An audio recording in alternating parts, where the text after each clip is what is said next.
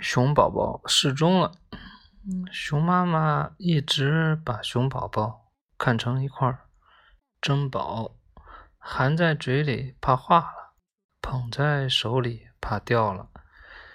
除了夏天，她每天早晨都会对熊宝宝说：“宝宝，穿多点，别冻着。”每天早晨，熊宝宝要去上学了。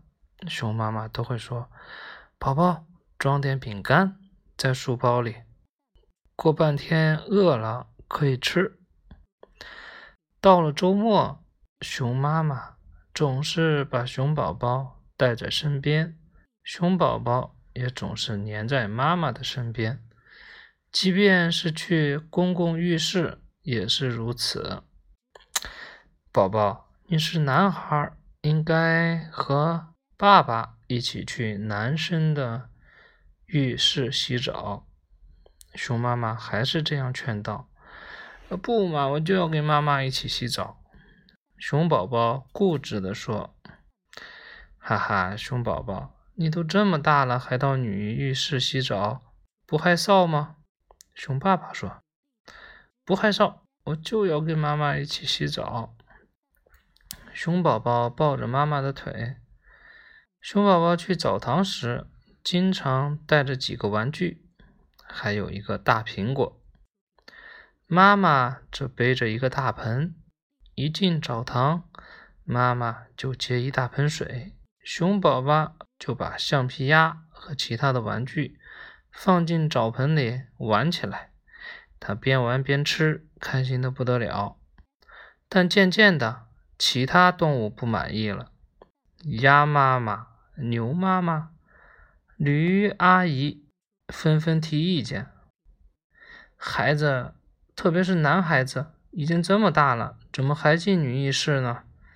下次我们可不敢来了。”熊妈妈觉得他们的话很有道理，就再也不带熊宝宝洗澡了。熊宝宝也不愿意跟爸爸洗澡。熊宝宝一连好几天不洗澡。身身子痒的难受，后来他实在受不了了，才跟着爸爸洗澡。熊爸爸可没有耐心，任由他在澡堂里玩，每次都匆匆的洗洗就出来了。从此，熊宝宝失去了在澡堂里玩的乐趣。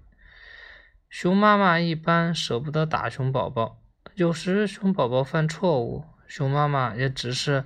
轻微的拍几下他的屁股，一点儿都不疼的。有一次，熊宝宝淘气，打碎了妈妈最珍贵的花瓶，那是姥姥在熊妈妈结婚时送给他的。看着满地的碎片，熊妈妈伤心极了，也很气愤。她拿起扫把就去打熊宝宝。熊宝宝知道自己犯了大错，吓得赶紧跑开了，顺着门口的大路一直往前跑。熊宝宝最后藏在了一个小河谷里。到中午吃饭的时候，他肚子饿得咕咕叫，可是不敢回去。宝宝，宝宝，你在哪里？熊宝宝听见妈妈焦急的呼喊声。熊宝宝没敢答应，宝宝快回家吧，回家吃饭了。熊宝宝想，妈妈大概是想把我骗回去，然后再打我吧。他还是没有答应。熊宝宝快回来，妈妈发誓再也不打你了。熊妈妈几乎是乞求的声音，妈妈的声音远去了，似乎要去别的地方找了。现在起风了。很快就要下雨了，他不想让妈妈太担心，也不想在外面淋雨，就走出山河谷，喊道：“妈妈，我在这儿呢！”哎，乖宝宝，你怎么在这儿？你真是把妈妈吓坏了。熊妈妈奔过来，抱着熊宝宝，都哭起来了。妈妈，对不起。熊宝宝低头认错。傻孩子，没事。妈妈抹着眼泪，瓶子碎了可以再买，但是你丢了可没了，你下次再也不能离家出走了啊！熊妈妈拥着熊宝宝回去了。轰隆隆，天上打雷了，啪嗒啪嗒，终于下起了雨来。熊妈妈把外套脱下来，顶在熊宝宝的头上。熊宝宝从衣服的缝里看着雨点啪啪的落在地上，溅起朵朵晨雾，晨雾，感觉还挺好玩的呢。